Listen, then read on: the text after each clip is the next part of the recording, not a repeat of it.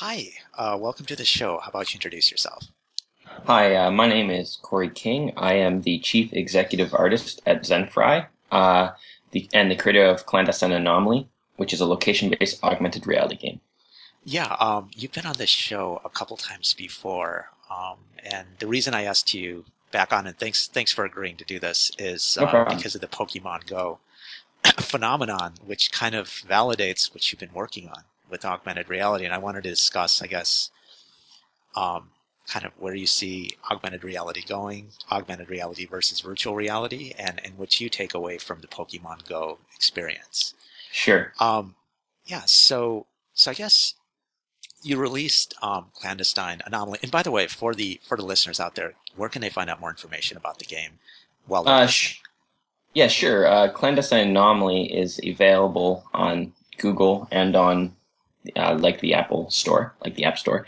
And uh, but uh, you can either go to my company website because it's a shorter URL, uh, zenfri.com, z e n f r i.com, or you know just Google in clandestine anomaly, and uh, you'll probably hit the front page. Like you'll probably hit the the, the key website pretty quick. okay, so so you you you've heard of this Pokemon Go phenomenon, or or is it new to you, or what what?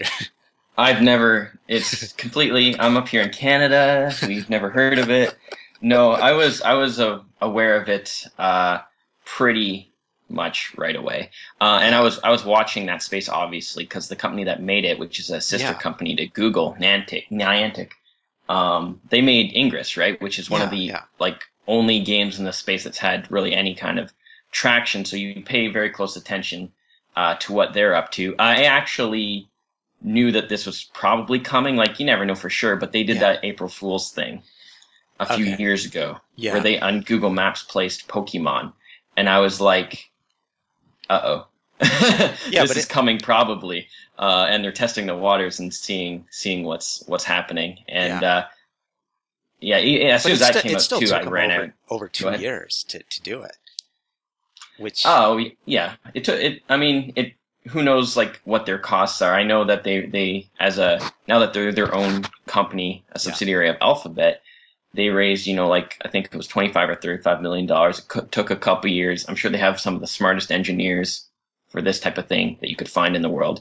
Yeah. And yeah, it still took them two years. But who knows? Like I don't know that they like when they started. Who they they could have Oh, started yeah. before they did the April Fool's joke yeah, or they could have started like they go and say, "Hey, Nintendo, just let us try this, and we'll prove to you people want it." And Yeah. then, or you know, the Pokemon Company, but whatever. Uh, and then they might have started at that point, and there could have been a contract negotiations.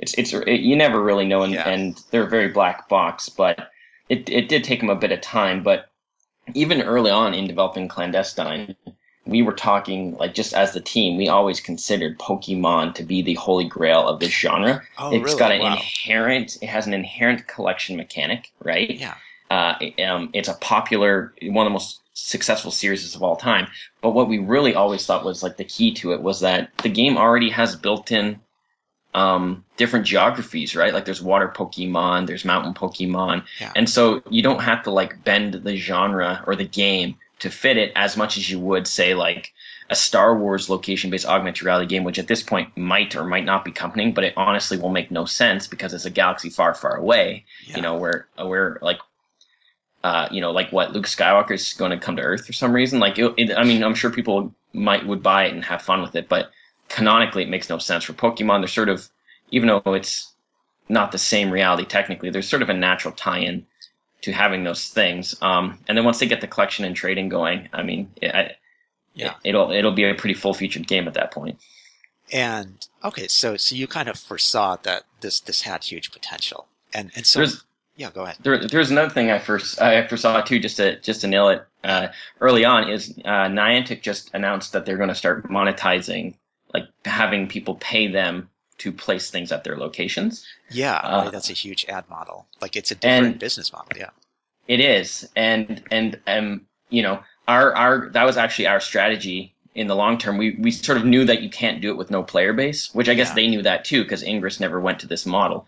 But you had to hit some some sort of mass amount of people to make it viable Yeah. to go to a company and, and say it's a real thing. And companies are very, uh, you know, uh, they're uncertain about things that aren't proven.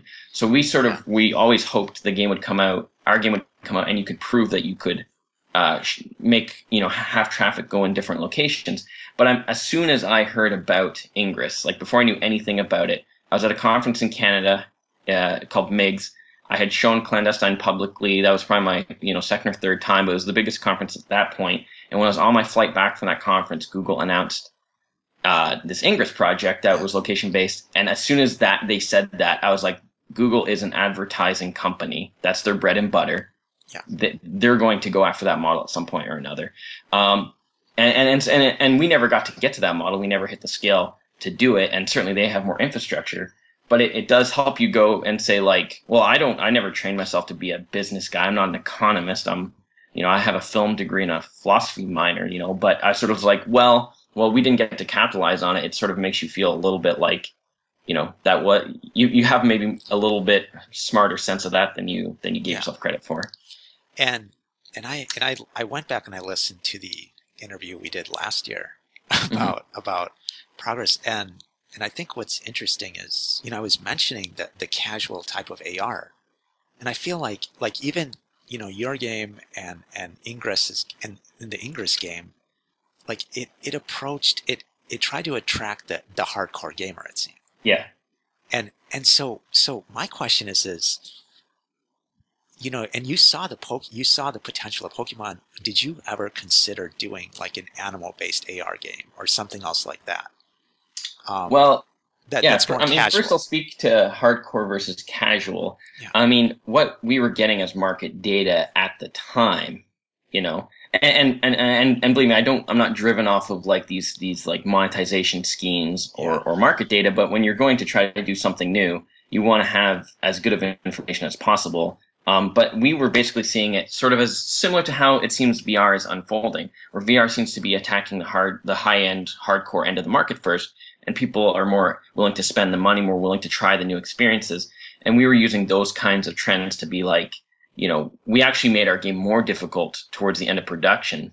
Uh, yeah. Not that we changed the whole systems or mechanics of the game. Our game would have never have been casual, but you know, yeah. um, to sort of ramp it more towards like less mid-core, more towards the hardcore, because we thought that they would be more likely to adopt the technology. But, um, but I mean, obviously, Pokemon Go proved proved yeah. otherwise. But it's you know, and, it, and plus, uh, also to be fair, since it's on a phone, that is, I mean, there's more casual gamers on a phone than hardcore gamers. I mean, there there's a lot of everyone because almost everyone has these smartphones, but. That's always how I looked at it. I mean, you hear yeah. hardcore gamers like beguile and, and, and, and say negative things towards mobile games. And we knew that that was a thing, but we also were like, they do own phones. Like, they yeah. own phones. They probably secretly, a lot of them play more games than they want to admit that aren't, you know, that hardcore. Um, but regardless of all that, we were, we were hoping we could have brought a hardcore experience, said, look, our phone is not a small mobile game.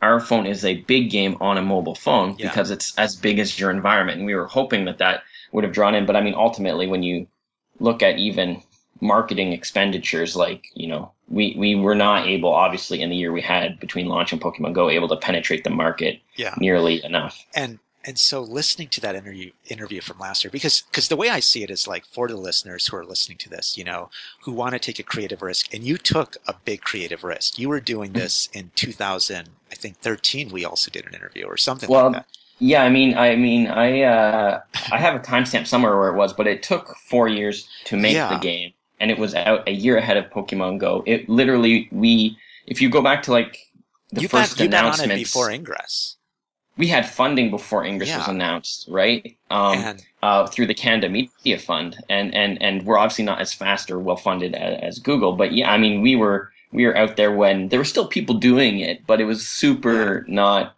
that huge. yeah and and i feel like one one of the things i want to discuss is like look what are maybe different approaches or techniques you could have used that would have maybe allowed you to to either you know to to discover that ar game that would have worked even before pokemon go mm-hmm. or or maybe it wasn't meant to even potentially work until something like pokemon came in because the one thing that people don't don't maybe recognize is that this is the first pokemon game that was free at least free to play yeah.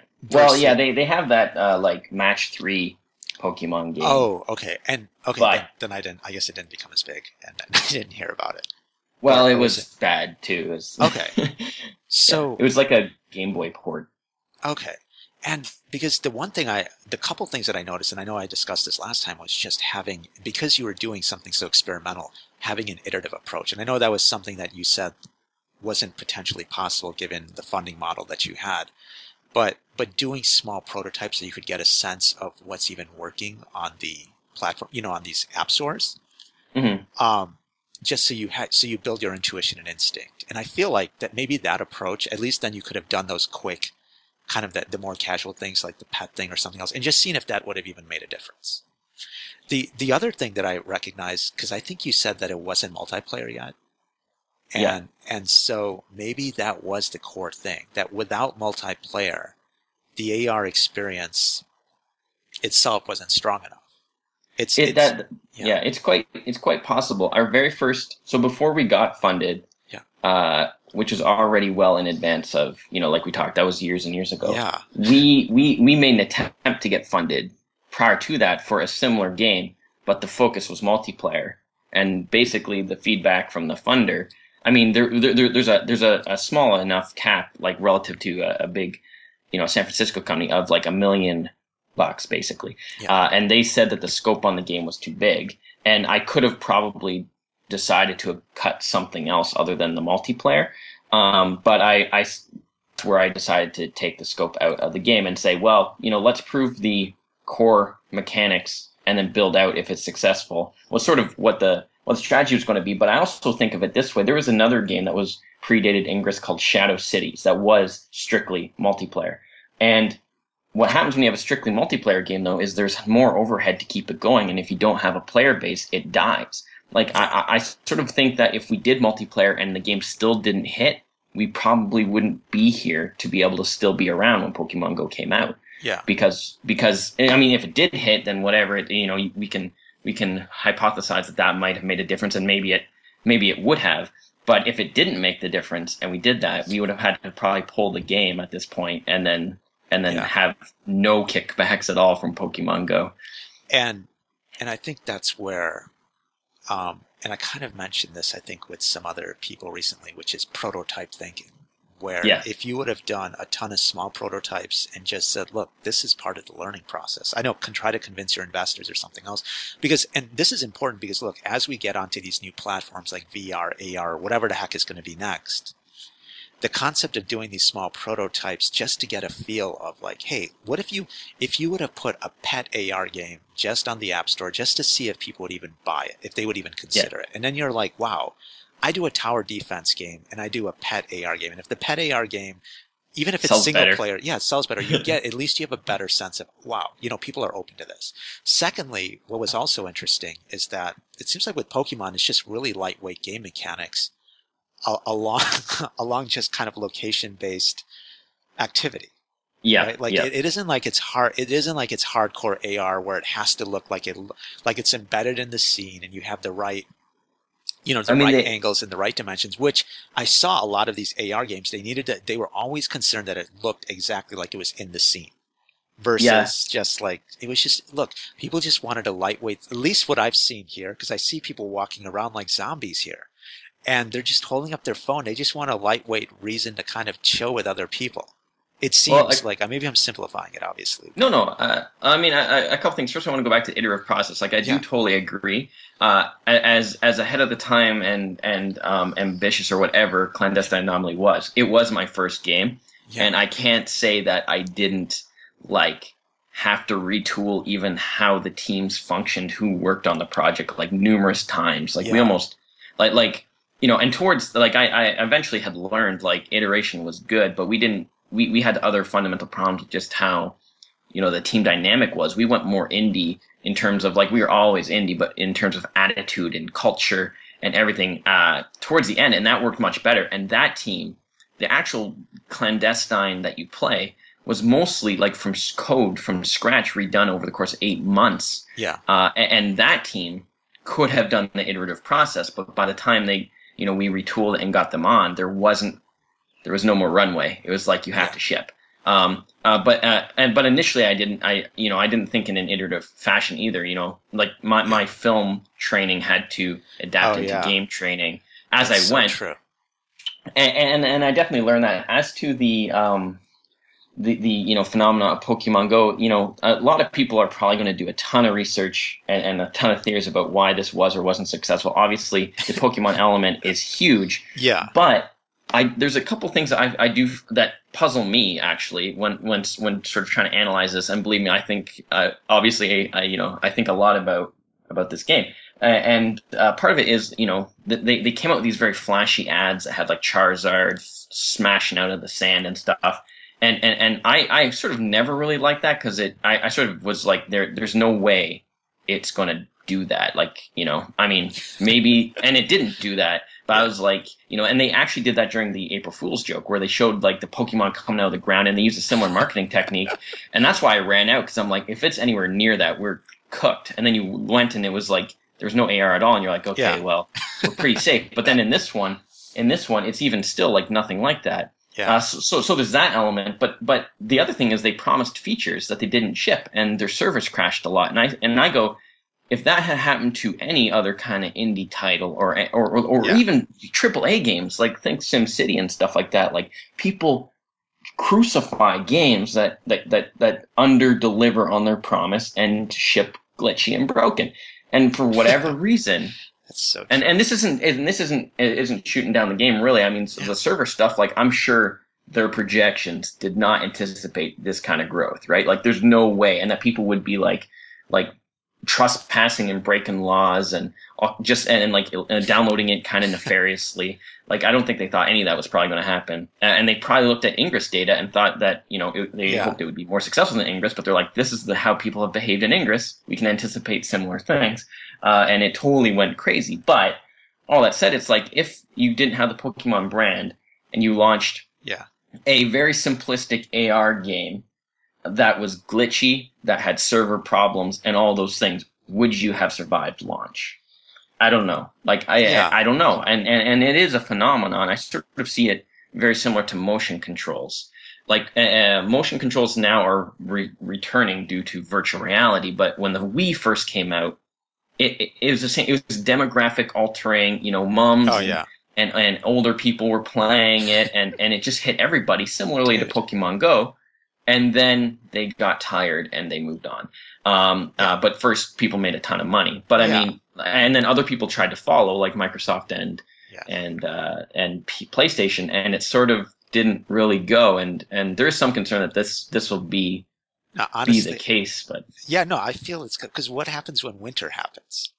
Like, I mean, well, that's the thing. Like I sort it's of, beautiful now. It's really warm, and, and I see these people out at like 10 or 11 p.m. And I'm like, okay, yeah, that's that is it's an awesome way to spend the summer. But it'll be, yeah, it'll be one of those like, wow, 2016. That was crazy. yeah, But I mean, are people legitimately going to forever change their lifestyles and their exercise regimens, or people who usually don't exercise suddenly going to permanently do do this all the time? I see it. It certainly there will be a, a core group of people who are going to, yeah. but it I, it just cannot. It, I I don't think it is is like possible, like for it to maintain this trajectory because it's a phenomenon. It's like when Star Wars first launched, people still love Star Wars, but it's like it's it's never been quite that 1977. yeah, You know, people around the block, people going freaking crazy for it. Um, they might add new content that that makes it keeps it interesting. it'll it'll help. I mean, I bet you the features that they didn't ship, it was not necessarily intentionally not shipped, but I mean, Yeah. they're smart enough to know that it's better to, you know, if if if the game is at this state can attract a big audience, you don't need to come out all guns blazing. You can, you know, slowly piecemeal it out, and if your timing is good on when you release the new content, then you you are going to maintain more of an audience. But are they all going to stick around? I'm not sure. I mean, I mean, like Winnipeg gets very cold. It gets to minus 40 where I live, right? Minus and Yeah. minus 40 is where Fahrenheit and Celsius merge. So there, there's no confusion as to how cold that is. Um, and that's partly why, like in my game, we made going outside optional. Like you can Yeah, play the what I was whole tower defense. You, you can play the whole tower defense part of the game. Well, and we were getting a lot of resistance. Like people say, no one's gonna, Yeah. no one's gonna walk outside. No one's gonna do that. And and so I took the approach of, well, let's not impose it. Let's incentivize it. I don't want someone to wake up early in the morning, just lying in bed with their beautiful wife, and Yeah. the game's like walk 60 miles and and and, and then and Yeah, then and you, abandon your yeah. wife And you told me this last time exactly. And dude, th- and and this is why I think it's awesome to discuss this with you because you are at the forefront of this and you're like, well, maybe this won't work and then that won't work. And now we see with Pokemon Go what kind of worked and what didn't work. And and I totally was like, yeah, you know, it makes sense that you don't have it's optional to actually travel. And it seems like with Pokemon Go everyone is traveling to a crazy amount. Like it's a crazy distance and and I don't know. but would they would they travel that far to play your game i mean again we were Yeah. looking at it as and that's and that's why like if you were to actually let's just say you went with a casual AR game, it would have to be an animal theme, like maybe you'd run a zoo or some farm. Well, I did actually have else. one, by the way. You asked Yeah. that earlier. I didn't answer that part of the question. I have this concept called wind sculptors, which is about like lightning dragons fighting these cloud people, and you help them. It's almost like uh, um, like a, a Civ builder, but super simplified for kids, where you help them like build and grow their cloud cities using GPS augmented reality. But it was one of those ideas that I wanted to pursue, and we were looking at it, but you're just sort of like, well, you know, I don't know if there's a market. And certainly the other thing, the bigger thing is more like, can I find anybody who's going to give me money for this since I still myself have not proved that this genre is going to be massively successful. And now I sort of wonder when we get into talking about what I'm up to now or, or what I, what I think the future is going to be, Yeah. I, I'm sort of like, do, do I pivot back to all these designs and concepts I had created? Yeah. Assuming this genre will be successful, or do I stay the course? And it really depends on how, how strongly we think this is going to be a flash in the pan. Now, I don't think AR gaming is ever going to be forever a flash in the pan, but Yeah. is this like, you know, the first motion controls just got to come back, or is this like, you know, the first, um, uh, you know, 3D movies where you know it it was Yeah. interesting for a little bit, and but it needed retooled. I, I do strongly believe AR gaming is going to be a genre, but I'm sort of these phones can only be pushed so far. Like VR, I think Yeah. it really will need a dedicated device at some point to really be awesome, and and we'll see. Sorry. I just want to interject on that because I didn't answer that last No, time. no, no. I think I think what's interesting is that given given those other ideas, I think the best approach, you know, given what we discussed, and you know, I'm just a show host, but but it seems like the iterative approach would actually work, where you're like, okay, if you have these other ideas, like, okay, what is the most simplest AR thing you could do just to put on the App Store to see if people would work? And even what you discussed, I feel like that's even too complicated. You Yeah, literally, probably. you you you know, start with something so simple like like you're just going to find dragons in the city. That's so simple. Everyone can relate to it. It's super simple. It's super, super casual, super ubic. You know, people can, that's a theme that a lot of people can relate to, whether it's dragons or animals or, um, or farming or, or you're even like some restaurant thing. Like, you know, like you've seen some of these other casual games where it's like restaurant or, or farming or zoo or something else.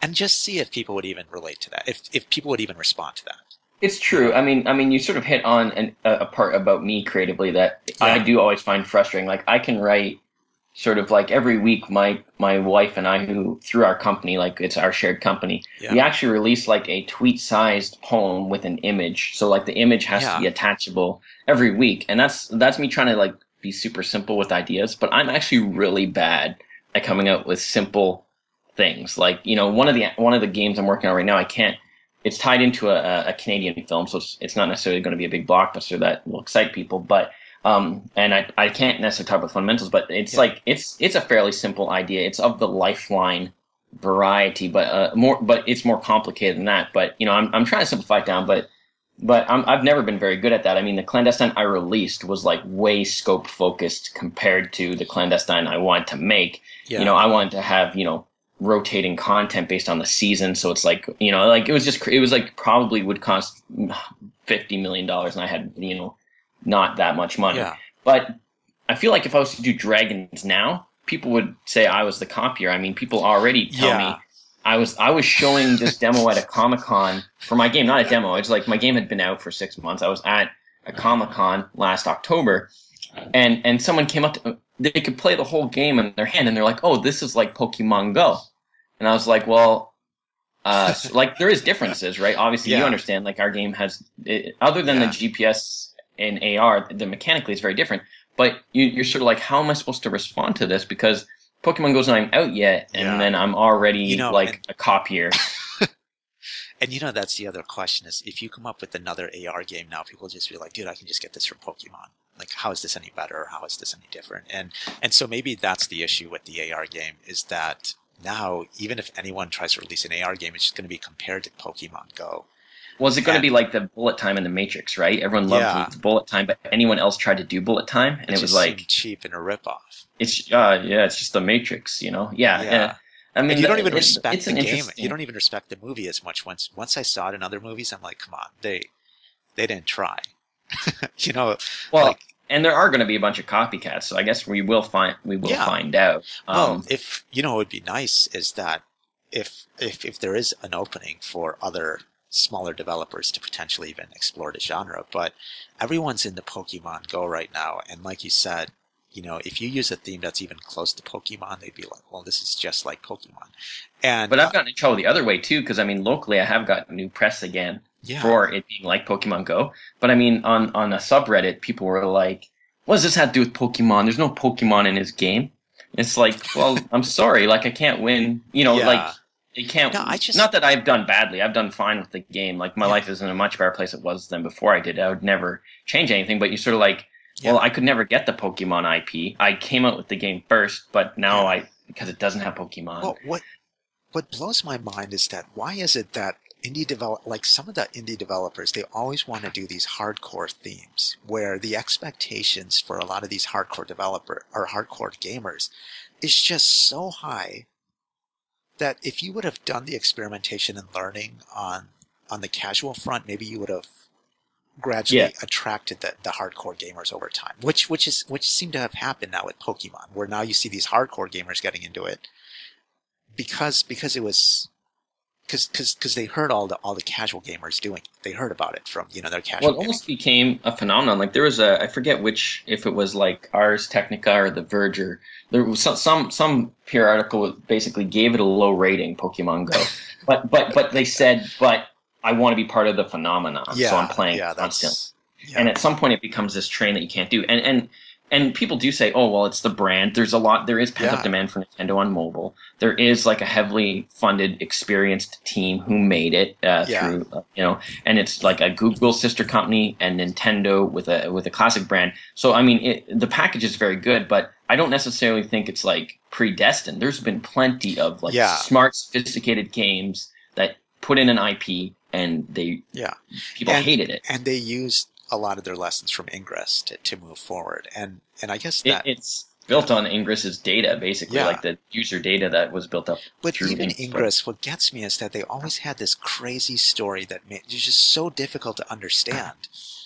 And it's like Well, I they learned that lesson Yeah, because they took out the story completely in Pokemon Go. Yeah, dude. I, I don't, you know, and that's what, you know, and that's the opening for some indie developers who actually do prefer casual games. For some reason, game, game developers, at least that I've talked to, they, for, they really hate casual games or something because, Well, I think it's the same as with film, right? Like, there's people who will go off and make Jerry Bruckheimer style films, Yeah. but you sort of like, you know, uh, someone could tell me yeah, like, okay, like yeah. go make a Jerry Bruckheimer film, uh, and here's a bunch of money, or they Yeah. could say like, it's like, you know you, you want to have both you like you want to make this great piece of entertainment that is original that is challenging that's uh Yeah. you know not not candy and then you also want everyone to love it you sort of can't win the, the guy who wrote being john malkovich um and he's done a whole bunch of films but he's been struggling struggling lately um uh, Charlie Kaufman is his name. Yeah, yeah. He, I read an interesting interview with him because,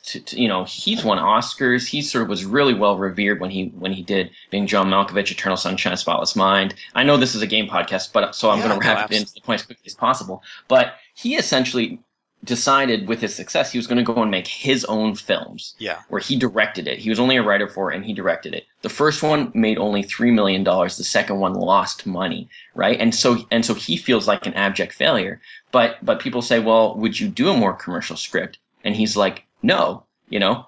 And and and, and Yeah. you sort of look at that and you'd be like, well, he knows the the cause really, like intellectually, I think he understands, but he didn't get into it to do that. He wants to win on his own terms, and and I sort of accept that as potentially my fate as well. You know, I'm not.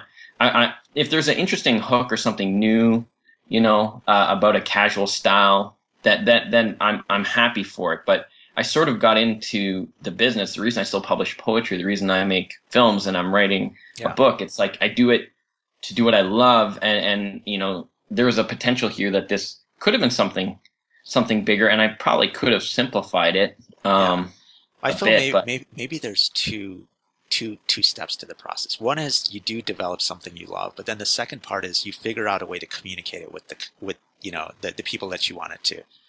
that's to right. with. And and I think they're completely separate things because sometimes you you definitely have to get or or at least focus on something that you can believe in because you're going to get pushback. You're going to get what you've experienced as you're doing AR stuff. And and then but then you have to I feel like get the feedback and, and figure out how to communicate it with the community, which can be these crazy ads that didn't make sense that you thought would be ridiculous. And and I guess they attracted at least people, at least for Pokemon, those ads attracted people to actually potentially check it out that you know made it grow and whatever. And and so i don't know. I mean i think i think at least for at least from what i can tell there are two different phases. I think the other thing is that when you talk about that film direct or film writer did he write his own script completely alone or or did he actually have a small team do it because maybe there is something to you need to actually do it with a couple other people or one of the because there there is that collaboration process that lends Sure. itself to luck and and what I bring up is the guy who did um, Batman Begins you know Dark Knight um, I don't know why Christopher Nolan. yeah exactly And he wrote it with his brother. yeah and and so a lot of his scripts yeah he might have the genesis of the idea but he writes it with other people and sure. and I mean, you can look at the prequels of Star Wars too versus the ones where he yeah George Lucas did get pushback from people, or you know, George Lucas hated Empire Strikes Back, but it's the most well revered. yeah and and he hired someone I think help him on that Oh yeah, Uh, Yeah. he didn't direct Jedi or um or Empire, and he didn't Yeah. write really Empire either. Like he gave Yeah. a story treatment for the most part, and, and, then and so maybe there even even this the initial process it's just like when you're starting a family or even creating a baby you need at least without technology you need two people and Yeah. and, maybe there's something to that even with ideas a, as you work on them with with game design and so you can't do it completely on your own terms or, or do you do you have any pushback on that approach i'm just trying to codify an approach that actually can work for small game developers because it doesn't seem like going completely alone works. And even Yeah. Minecraft, they got he got iterative feedback on a forum as he was developing it. So there was this mix of other people helping him. Well, you I know with um with uh like the writer Charlie Kaufman, I know um like he does mostly write it, but his films that were more successful financially had a director and other people who could Yeah. interpret and, and, and layer it. The ones that were were financially a failure were critically like considered masterpieces. So it's a very that's a very Oh, tough yeah. thing to crack. But I mean, it's sort of weird, you know. Like I sort of I don't really I've never really been great at like having an audience along for the entire journey. I'm not even that good um, at like you know my studio. There's like there, there's this area of my city where there's a lot of tech startups and all the game studios and all the film studios are, and I'm always like decidedly like you know 15 minutes away from that. you know Yeah, to, to, no, to and- kind of have my space. But I, I have become more No, like that's one thing that was a hard lesson that I when my team who did the shipped version of clandestine came in it, it was it, you know it wasn't just that there's problems with with all kinds of things there's also like my whole style had to change and i'm still trying to improve that style which is a more iterative style i don't know if i'd throw it out to the public but you know i sort of made this one you know it was written in hundreds of pages of documents with it before i even had a, a designer or like a real designer or um or an artist or anything you know and that's where i started with it and so it became yeah.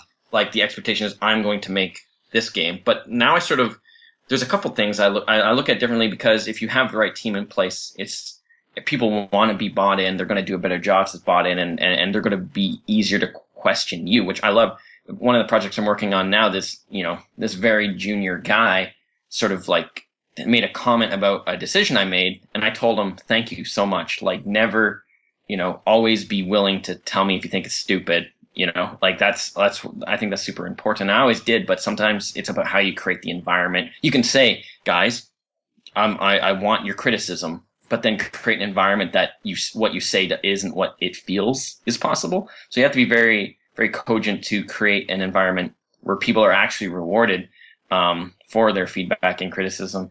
Um, but also the other problem is like Clandestine took four years, which I guess isn't terribly bad considering the ambition and that I hadn't made any video games. But you know, I still always look at my life as like you maybe got 70 years and, and I don't want everything to take four years. And just that alone is, is a good incentive. Not only will you come out with a better product that's probably more well-rounded, like you're saying, um, that the team is more bought in and enjoys it more. Uh, therefore, they, they have more fun and they're probably like working with you again. Like my, my new model is not just come up with these great ideas and try to change things. It's also do that while being somebody that people want to work with and creates a yeah. very great experience. Um, and I'm, I'm not naturally inherently great at that, but I'm trying, you know, I, I do know I've improved and I'm always working to continue to improve. But the, well, the final piece is like, you know, like clandestine wasn't even my biggest, craziest thing I wanted to do. Like that's just a stepping stone. And it's like, you're never going to get there if it takes you four years. Yeah. And, and, and, and so, so, you know, having, having people you can, you can be the vision guy and hand it off is probably where I'm more moving. Yeah. Anyway, and, but and I feel like even dude, I mean, and then like you said, if you release garbage though to the public because you want to iterate, they're gonna they're not gonna consider your final final item. Well, some people can do it. I mean, yeah, like Minecraft right. was completely iterative. Yeah, but like yeah, I feel right. like I feel like it's like I would be. I don't understand. Like he sort of natively seemed to fit in that culture. He was like a yeah. part of it. I'm not, and that could be wrong. I, I don't actually know him, obviously. Um, but, you know, uh, I sort of feel like if I do it, it's almost like you're trying to sell snake oil. It's like I don't, I know I don't belong there, and I'm trying very hard. It's or like there's a girl who clearly is like out of your league or, or would never like you, but you do all the things you think you're supposed to do to yeah. attract her.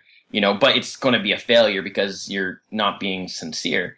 And, and like I don't understand you know, like I, I never feel like I sort of fit in. I'm always very scared to. I'm willing to talk in interviews like this when I can speak and use my voice and things like that. But I have a very hard time, uh, talk, like leaving comments online unless, yeah, like just in an open forum and stuff because I'm sort of just like, uh, you know, they're gonna know I don't belong here or whatever. Um, yeah. Well, look, I mean, I think it's it is amazing that that you did this AR game. It was it was way ahead of its time, and and so since that time, and we're going to segue and, and just I want to see like like what you consider in terms of where AR is going. But I guess since that time, have you been working on uh, other AR games since the release of Clandestine Anomaly? Um, or or have you been exploring other genres or, or mediums or sure. platforms? I'm trying to remember the timeline. So there was three pieces of advice that I didn't take while developing Clandestine that Pokemon Go says would have been a smarter thing to do that people told me. One was tie an AR game to a known brand because we were essentially going out with um, with the concept of uh, we're an unknown developer yeah. with a new genre of games. Not like we invented it completely, but um, certainly like one of the early guys in. And this there's this IP called Clandestine Anomaly. So someone said, you know, one thing you got to do is hook it in. Almost every very smart businessy person said you got to make it free to play, which we didn't do, and I still get shit for that. You know, um, yeah. like even when you're trying to connect it to Pokemon Go, but I'm like, I don't know, I'm just not so cool with psychological warfare against my players. But um, but I mean, it seems now at this point that players have shifted and they don't. Some still hate it, but like Halo Five had microtransactions on it. You know, like yeah, um, yeah, dude. Uh, so I mean, it's like it might be a losing battle. And then the what was the third one? Oh, like I heard multiplayer a million times, and I wanted. I always wished it was multiplayer, but you know, all all those three things I was heard. But in that, I did try to, you know, there was a time. I don't think clandestine was shipped yet, but well, clandestine was well on its way. That we did, we were working with some big brands. Um, you know, a big toy brand, a big gaming brand, uh, to do augmented reality, these things and and and those ideas are still there, and and, and I could maybe dust them up. And then I was developing that uh, that wind sculptors idea. Um, uh, but what the thing that really kicked those out wasn't necessarily being so afraid of the market, um, because you know you're hoping that those would refine your strategy, right? Like it's like yeah. okay, well, um, it was actually that Apple bought a company called Metaio, and Metaio was the SDK oh, yeah. we were using to power our augmented reality. And so even to this day, a lot of the things we built, and that was another hard lesson, right? Like, like never be too attached to a, to a single company. Um, and VR sort of doesn't quite, there's more compet, competition in that space now. And maybe that will happen to AR. Now that Pokemon goes out, more people will build tools and, and things that work really good. But at the time, you know, you sort of tied yourself to this, this company and they were super nice to me, you know, like, you know, uh, we had certain like deals that never got fulfilled because they got purchased, but like those guys were great. I could call up like the the CTO even when they were up to like you know 200, 300 people. Um, uh, they're super nice to me, but they suddenly got bought and pulled the developer tools, and essentially like at some point there's a shelf life on my game that I can't control, which is eventually, probably, maybe never, but potentially, an update could be pushed to iOS or Android that breaks something in the SDK, and. I can't get at the source code. So it's it's just your game is dead.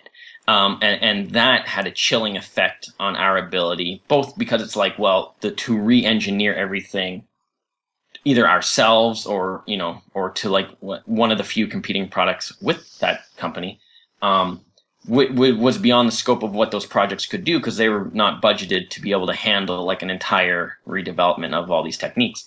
Um, so that was part of it. And then also just over time, as you tried to sell the game, you sort of were like, maybe it's not time yet. Maybe it won't work on the phone. You start really questioning yourself when, when, you know, like I said, I, yeah. you know, played out okay for me, but it still wasn't like, you know, we had our projections that we made with some very smart people at our local university, um, you know, like more businessy people, and our projections were so far off. And, and, and you're like, you know, people would say like, no one wants to look through their phone in public. That's stupid, and now everyone does it. But um, um, and, and and so you start being like, you know, I still believe in this medium. I still do, and I always will. But it's sort of like I was sort of starting to back, you know, especially the second half of this year, putting all that stuff aside, saying, you know, there will be a dedicated device. You know, you have the Magic Leap people working on stuff, you have Microsoft working on stuff, and I'm not saying those will necessarily work or won't work, but at some point, somebody will create a portable, sexy wearable where you can have augmented reality hands free. Just and, you know, and that's when I was you know going to start jumping back in. But I sort of feel like it's like all right, I went in, I took my shellackins on both learning and being oh, maybe too far ahead, and I was sort of moving more into. Well, I mean, I, I was doing more just small creative stuff like like writing and stuff that takes no technology except for you know a writing program. Um, but I was also working in virtual reality. Um, you know, I, I, have a I have a project that's on that got greenlit on Steam a while ago. Again, trying to talk to the audience more quickly than I, I normally do.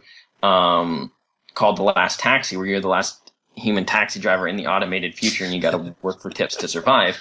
Um, and and and what was really weird, what was really strange for me, it's not like you know it blew up on went viral or anything, but you know, the, the, the actual written responses and the back end data on the likes versus dislikes, I was like, I'm getting more people saying positive things about this concept eh, with pretty gritty graphics, you know, done yeah. super on the indie side of things. You know, I feel like there was more love for that that took us, you know, very little time to put together that that demo and put it up compared to the years of like pain on clandestine. Yeah. And the love for it was immediately just clearly more obvious. And you're like, well, see you dummy, like, you know, uh, you put it out there in some form. But I mean, with clandestine, I always worried too, if you put it out too quick, people would, would snipe it. And then we did put it on Kickstarter and like, it didn't, it didn't work there. And I, you know, tried to be like, well, what's wrong with the messaging? But, um, but so there's that. We're we're sort of wanting to turn that into a virtual reality game. Uh, and it's yes, game you're saying, right? Or yes, okay, yes, yeah, yeah. Um, and maybe it's also think, the theme that people can relate to that, especially with you know what's going on with with Uber and some of these other things. Well, exactly. Yeah, yeah, yeah. One of the main enemies in the game, or like the enemy corporations, is called Fuber, which is like yeah. Fubar and Uber, and then Opsal Corp, which is like an IBM Apple type thing. Uh, and, and there's like this family drama through it all. Like you get to the end of your shifts and you text your wife and it's like they're converting our they're they're converting our house into actually condos. So what are we gonna do? Like we either got to make so you got to balance these like our daughter's going to college. You know how do you do you tell her well, we're too poor, or do you try to work harder, or do you Yeah. upgrade your vehicle? And, and and there's a lot of interesting stuff, but I think the the tactility of both being mostly in a cockpit, but also we really want to uh, innovate. Where we want to do the very big innovation is like communicating with NPCs, because the problem with VR is is like talking. If you have another character talk for you, then you Yeah. feel like the well, that's not me. And then you know, if you just press a button and you don't hear anything, it's kind of weird. So it's kind of like we, we're trying to work on having it so that when you yeah, you know, you, you simplify the answers, your responses down so that it is something you can detect, but you actually speak the answers and then they respond and it feels a little bit more like a conversation. Um, and but we'll see. Like we'll, we're sort of we we made our attempt, and we haven't yet got feedback on whether or not it's going to get funded. And just because it doesn't get the first time, you you would get the feedback and you evaluate whether it's worth continuing to pursue. Yeah. Um, but certainly that one seems like one that people are just inherently more interested in. And I'm also working on because I'm actually like I'm not actually a film guy. I'm I, I like all mediums. You know, it's like Yeah. there's lots of crappy books and there's a lot of great books. There's a lot of crappy films. And there's a lot of good films. It's sort of like I want to like the good stuff in anything. You know, like not why why why why be focused on only one thing. But I do have an experience in filmmaking. That's my formal training, and I have an experience working on these like unwieldy new technologies. And so I'm wanting to you know work in uh, virtual reality cinema as well, which is different than sort of uh, 360 cinema. Like I actually hate that people call 360 video VR cinema because I know where I think VR cinema is. And, and now I'm like, well, now I'm going to be in the problem with AR GPS game where the, the terms are all confusing because you already took VR cinema to mean this thing. So what I got to call it like super immersive VR cinema? Like that's just it gets dirty again. But essentially, it would be more like I don't know if you how familiar you are, but have you played like Henry? no, I haven't. Well, it's sort of, but it's like an immersive set, right? It's like a 3D environment that you sit inside. We want to do that, but with live action actors, basically, and that's we're sort of developing some technology to to facilitate that. Um, the, the- you know, so that you're in live action environments that were 3D captured, uh, uh, and so you can bring in live performances. You know, that's one thing video games and VR and stuff has never really done is like having an actor, a friggin' awesome best actor in the world, say, deliver you a performance is as immersive as as or sometimes more immersive than all these technical wizardry. But what if you can get them both? What if you can get like Daniel Day Lewis right in front of you, delivering a, an Oscar-worthy performance, and it's in a photorealistic 3D environment? You know, and I, I know that that's again that sounds crazy. It's like, well, that's we can't do that for a while, and I'm aware of that. Um, and I'm taking a different approach. I'm not trying to do clandestine where it's like, well, I don't care. I'm going to do it. It's, it's like, no, let's piece out this problem and Yeah. start building individual solutions on a smaller scale to build up to this. So there's that. There's that uh, that I'm working on, and then you know I'm doing just some fun stuff over the summer. I think it's fun stuff. You know, I'm I'm doing a couple, um, like an Apera, you know, a Canadian film company that you know takes some ideas from clandestine that never got fully developed, like making it feel like you're actually like the phone is a phone and you you know and you text and stuff like that. That this is this is sort of focused specifically on that concept, but making you feel like you're a friend of the characters in the film, that you're communicating directly with them, and that the plot moves in places that you you contributed or feel like you contributed to. Um, and it's not nearly as as sort of ambitious or audacious, but I think there's some interesting narrative challenges in trying to make the game feel authentic, feel real, and build that emotional relationship to the to film. It's sort of like a transmedia, I guess, extension. Yeah. And then, you know, some other other interesting stuff, like we're working with this film festival to create like an augmented reality scavenger hunt and stuff like that. But I sort of see those as the big things. But then with Pokemon Go, you know, I'm sort of like, well, those things I couldn't get money for before, um, you know, or like the problems where it's like, well, Metaio's gone, and we had this big IP that people would probably try because it's a bigger IP. Well, can we now get the money to do the IP and fix the technical solutions of having to rebuild a bunch of stuff? You know, Yeah. I'm not sure, and and and I'm not a super. As much as I talk about, like I look at market research and stuff like that, I'm ultimately don't make these decisions based off any kind of like data. I sort of go like, where's your heart rate now? You know, and do you want to? I, I have mixed feelings with it because it's sort of like I was in this space before it was popular, and I don't want to be swept aside in history. I want to be part of the conversation about the future of the augmented reality, and you do that by producing more stuff. but I'm also like, but I took my lickings and I've sort of started to drift someplace else. You, you know, and if Pokemon Go ends up being a fad, you could just end up chasing your tail again, trying to catch the lightning that might not yeah. it might not become this long term thing, and then so you just get you sort of nailed twice. You know, it's like you know you don't want to take two shellackings. And so, so the most recent games, like the taxi game um, and some of these other games, they're they're mainly for VR then, or are you still focused on on the phone or? Uh, so the last taxi is VR. The cinema stuff is VR, but sort of more wide ranging in terms of like low end mobile up to high end. The one I'm doing as a film connection and the uh, scavenger hunt, AR scavenger hunt, are are mobile games. And, and uh, I think I think it brings up another interesting thing, which is that you were doing AR and then you jumped onto, and then you moved on to or jumped onto VR, and you know that's where you hear a lot of developers talking about, okay, VR is the next thing, and and I hear all this hype from all these game developers like that's the next platform, right? And then we see what happens with Pokemon, where it kind of like it was really AR. And and I feel like yeah. I don't know if it's just game developers in general always get it wrong. Like they always miss the the next platform. Like not always, but what I see is like the mainstream it's like okay, they they didn't get mobile until it was like until some indie developers got it right and then they're like, "Oh, well, now it's mobile." But they didn't get social net they didn't get the social networking games until, you know, it was too late and then they didn't get mobile until later. And then then it's like they're focused on VR they're obsessed over VR, and then this AR thing comes out of you know and and and really takes the thunder. Yeah. I don't know. I mean, do you think that VR? But I mean, they're is, different. I think they're different markets. So I mean, I don't think the people who are buying yeah. a Vive are suddenly like you know what? What a piece of garbage. Pokemon Go fulfills the same thing as VR. They're they're they're not the same. Well, I mean, uh, the VR is not ready for mass market, and if you're yeah. planning for it to be mass market, you shouldn't. And I do come against a lot of very. I mean, partly because I learned like things don't play out like you you always dream, but.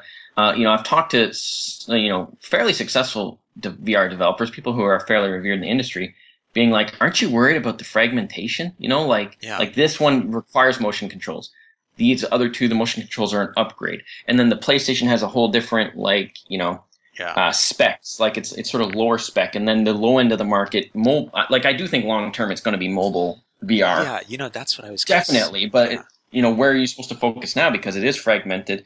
There isn't a big enough market really to make a ton of money.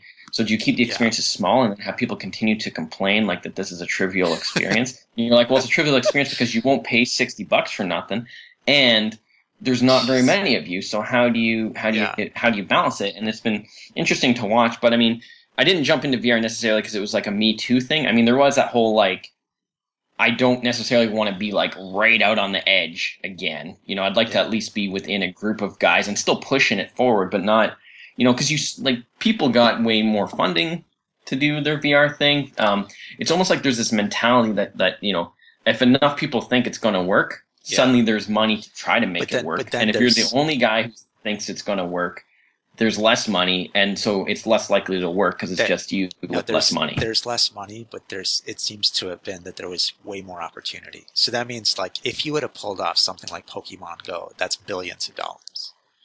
Versus, oh, I would have been like whatever they would, you know, they would, uh, yeah, it would have been definitely versus, and so and so I think like for for the listeners out there who are like you know I've got I want to take a completely different path. I think one of the things is you can take that creative risk, but you better be the best of the best. And I think that's where instead of like kind of using your film perspective, which was definitely one of the valid perspectives to approach AR, you needed to potentially also have developed the engineering perspective, the game design perspective, mm-hmm. some of these other disciplines that you weren't necessarily trained in but to become best of the best to even have a chance to get to that whatever the and you know pokemon may just be a stepping stone to what is that ultimate ar game that really becomes huge you have to be the master of all of these things and like you said since since it's really unproven and no one no you can't even talk to anyone about it. You have to learn these skills or find you know obviously hopefully a partner where you can both learn together. Yeah, and, I mean, and you and you have to know all of them at the best of the best level. Because if you don't, then even Ingress, Ingress was you know it was it was the same company made Pokemon Go, but Ingress was definitely not as huge, and it's because they were also missing certain dimensions of skill sets that were critical, obviously, to to make something like Pokemon Go. And by partnering Yeah. with you know Nintendo or whatever, they kind of got some of those skill sets, whether it's the casual theme or whatever, maybe the marketing. I don't know what, but Well, here here's here's the thing about that in terms of my my trajectory anyway is like like I knew that well for one I think I'm more there now than I was because I learned it the hard way through it. Yeah. Um, there is also that whole like developer community, right? Like when we had problems like our GPS and our map services are falling apart and we don't know how to fix this damn problem. The only other people doing it are Google and what like they're gonna tell like they're not gonna help. They're not there to they're not part of this community Yeah. to like make this genre work and and things that have become like rules in VR that developers learn because there's hundreds of them doing it and somebody already screwed it up and so you learn we didn't have any of that right so Yeah. in, in some ways it's like when you're small and you're trying to do it alone it's very hard but the the other part is i i had the game idea for clandestine first but i you know everyone told me and i try to listen to people's advice don't go do the big thing first. And, and but the thing is like i was a film guy and, and like nobody would do the smaller things and i couldn't get funding to do the smaller things. So at some you know i tried for about a year to do Yeah. you know the smaller simpler game which i guess looking back was still probably too it was still probably too big but even still like No, no one was interested yeah, in taking a risk and so you had to go with this like crazy like you know go for the big idea in order to inspire people to say you know i'm going to take the risk on this guy so i mean like I've you know I- I I've, mean, I've if- experienced that, and it's okay. Well, well, finish what you're going to say, and then I, I have something to say. Well, well, yeah, it's just sort of like you sort of like, yeah, you should have done it this way. And it's like, No, well, no, I understand, perhaps could have put I could have put more effort into doing it that way. That you know, there's always other paths, other routes. But you know, you sort of the you know the oh, whole community in my city didn't really. I mean, even especially when I got funding for the game, you know, some people started taking you seriously, but more more more often than not, a lot of the other developers just resented you because you you sort of weren't a part of the community.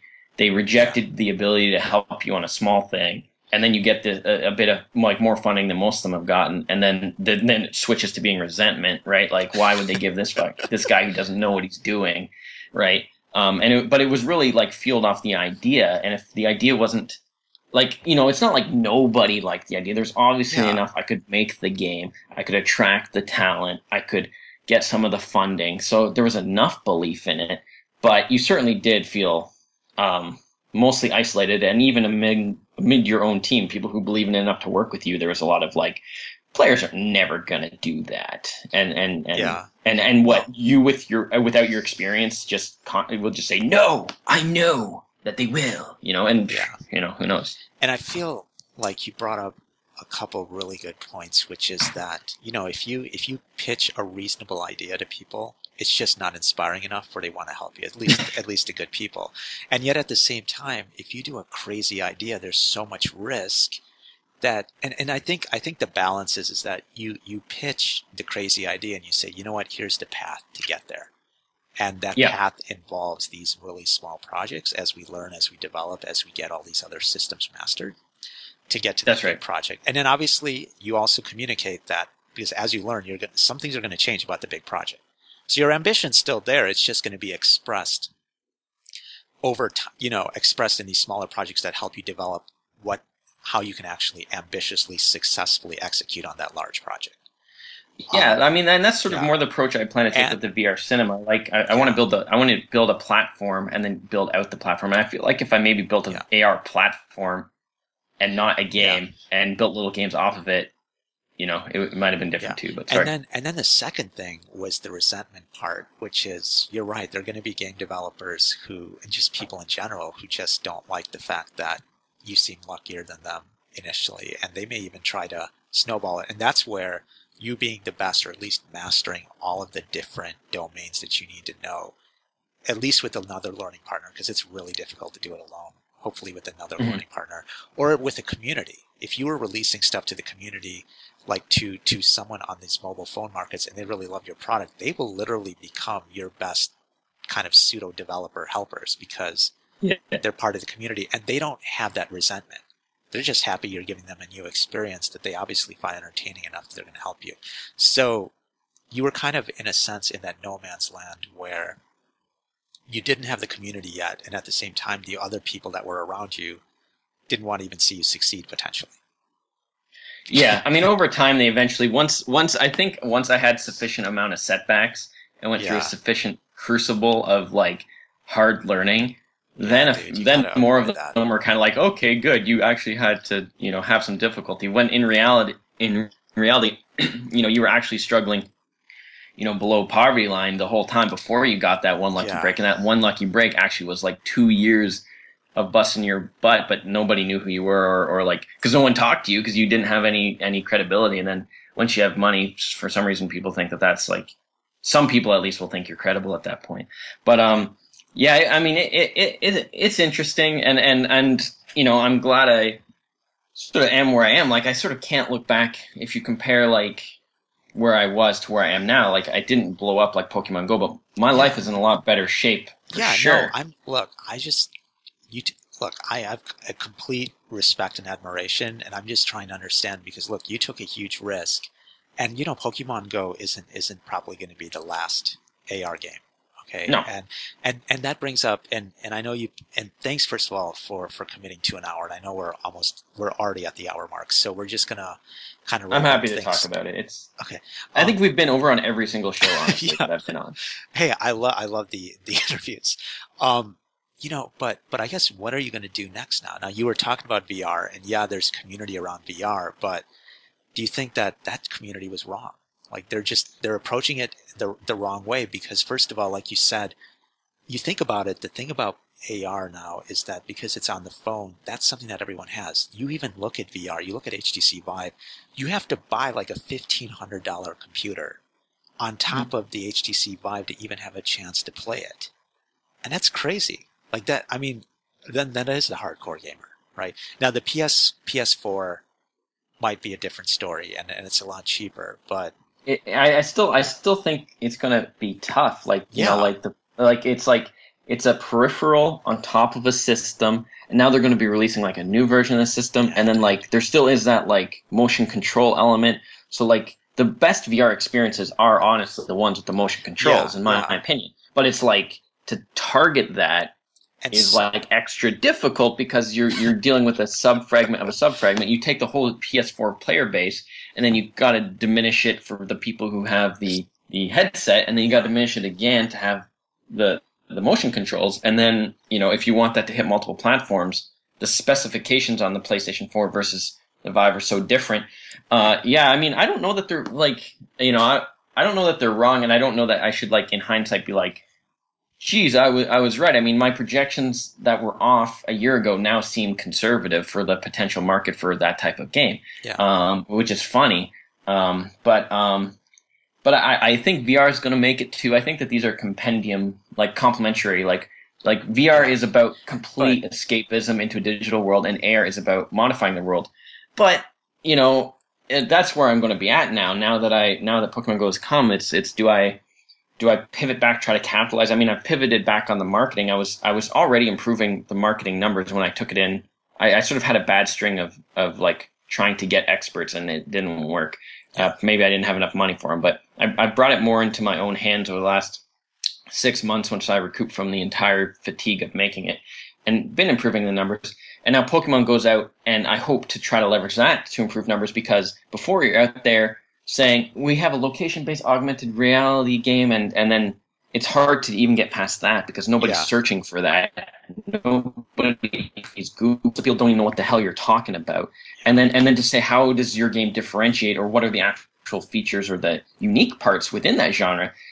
You're just it's it's very hard. We never nailed the communication on that, and we knew we never nailed it, uh, and because it's tough. But now, you know, potentially Yeah. you could say it's you know it's a similar genre as Pokemon Go, but and then you can get to the things that are actually special about the game.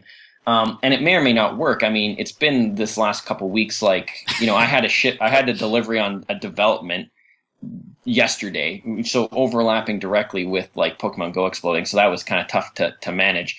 Um, but um, but you you have this like you're you're tweeting into a hurricane is how I like to say. Like it's so successful that like it, it's hard. It, you're but I have seen some traction, and there's going to be a, a fall off point where there's still be a huge player base, but uh, mums and dads are not going to keep playing this game with their kids Yeah. forever. There'll be a fall off point, and you need to try to hit. And I don't know if I'm capable financially, or if I'm smart enough to hit, or if I'm the right game, because people still might.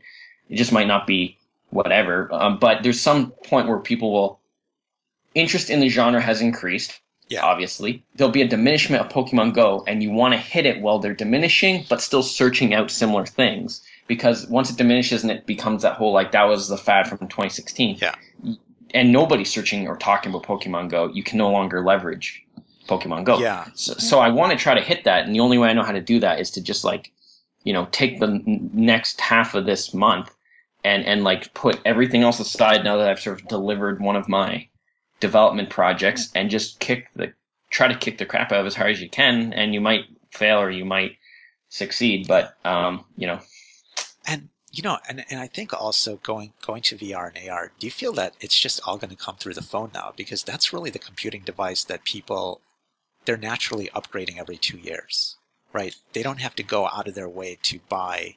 And and now I've seen I don't know if you've heard of Samsung Gear. I think it's like Gear VR. Yeah, Right. here we are. Yeah, Yeah, and and they've supposedly and they've Google's creating one too. Yeah, and they're, and they're going to have motion controllers hooked up to the phone.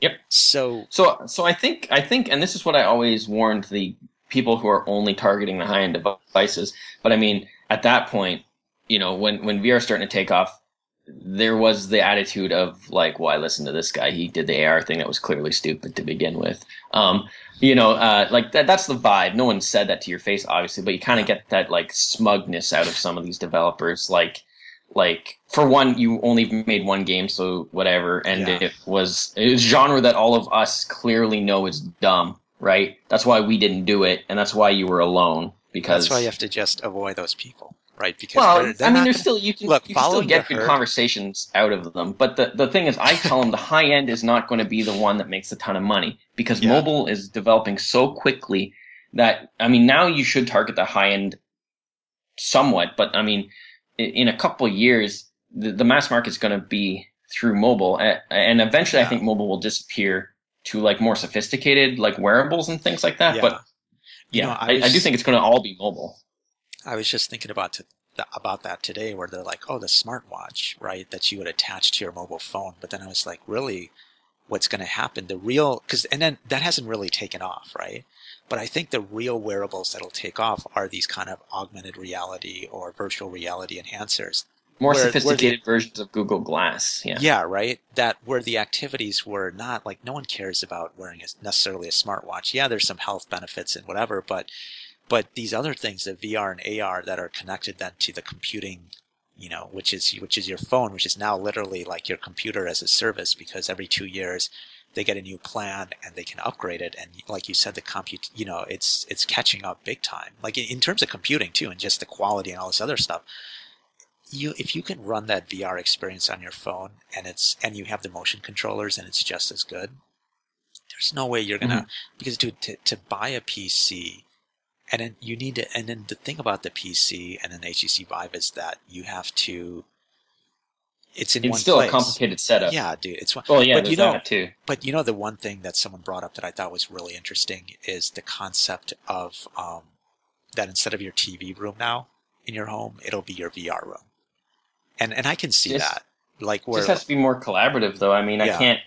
I, I like that's the one thing. It's sort of like I almost see like I, I've Oh, always yeah. sort of said that like film, which I'm trained in, like there's guys who are starting to move ahead in the medium, but it's like but the medium's like heyday is waning. There's just like Yeah. as more mediums come, it'll eventually. But I don't think it'll necessarily go away because look, like I can't cuddle with my wife yeah, and play VR at the same time. unless you you, know, I both are using your phones and and they're attached, you know, and, and True, and then yeah. we knock our heads when we try to peck each other on the cheek with the, you know, I, I think I think the importance of the TV will be diminished, but we also have screens Yeah.